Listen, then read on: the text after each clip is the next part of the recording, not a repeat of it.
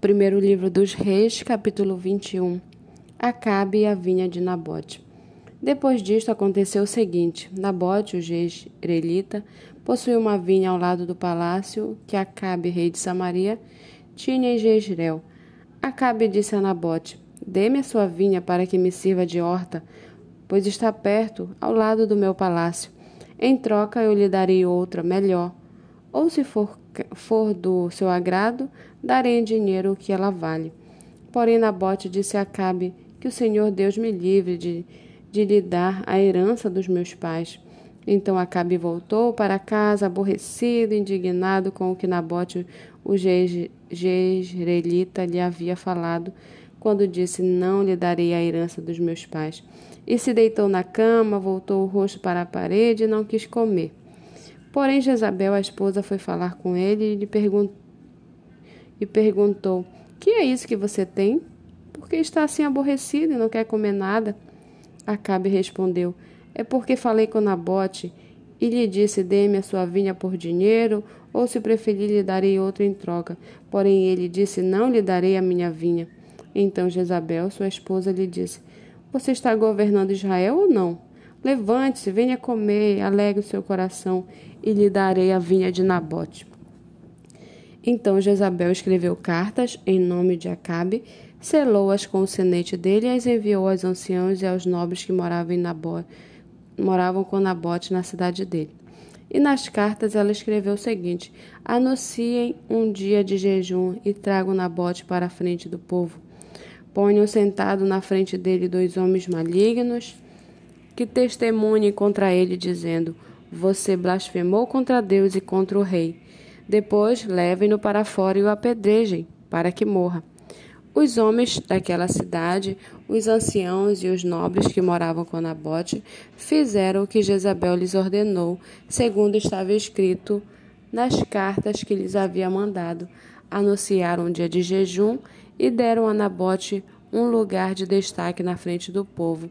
Então vieram dois homens malignos, sentaram-se na frente dele e testemunharam contra ele contra Nabote diante do povo, dizendo: Nabote blasfemou contra Deus e contra o rei.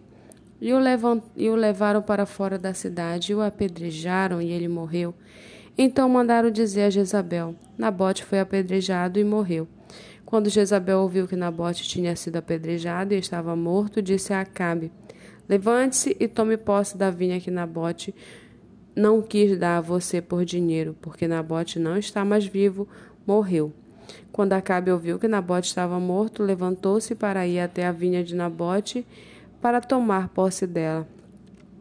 Então a palavra do Senhor veio a Elias, o tesbita, dizendo: Levante-se e vá encontrar-se com Acabe, rei de Israel, que mora em Samaria. Eis que ele está na vinha de Nabote, aonde foi para tomar posse dela. Fale com ele, dizendo: Assim diz o Senhor: Você matou e ainda por cima tomou a herança? Fale também o seguinte: Assim diz o Senhor: no mesmo lugar onde os cães lamberam o sangue de Nabote, cães lamberão o seu sangue. Sim, o seu sangue. Acabe perguntou a Elias: Então, meu inimigo, você já me achou? Elias respondeu: Achei sim, porque você já se vendeu para fazer o que é mal aos olhos do Senhor.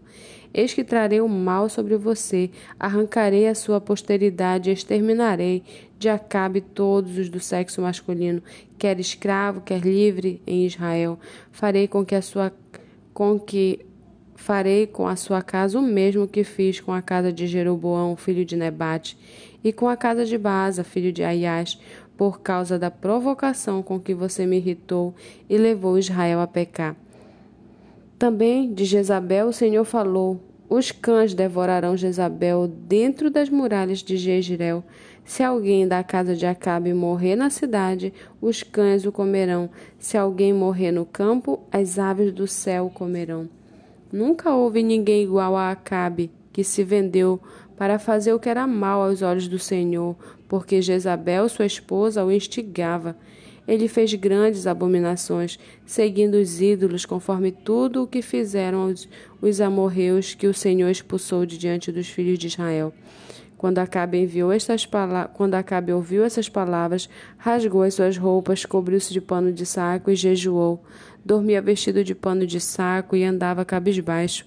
Então a palavra do Senhor veio a Elias, o tesbita, dizendo: Você viu como Acabe se humilhou diante de mim? Portanto, visto que ele se humilhou diante de mim, não trarei este mal nos seus dias, mas nos dias de seu filho o trarei sobre a sua casa.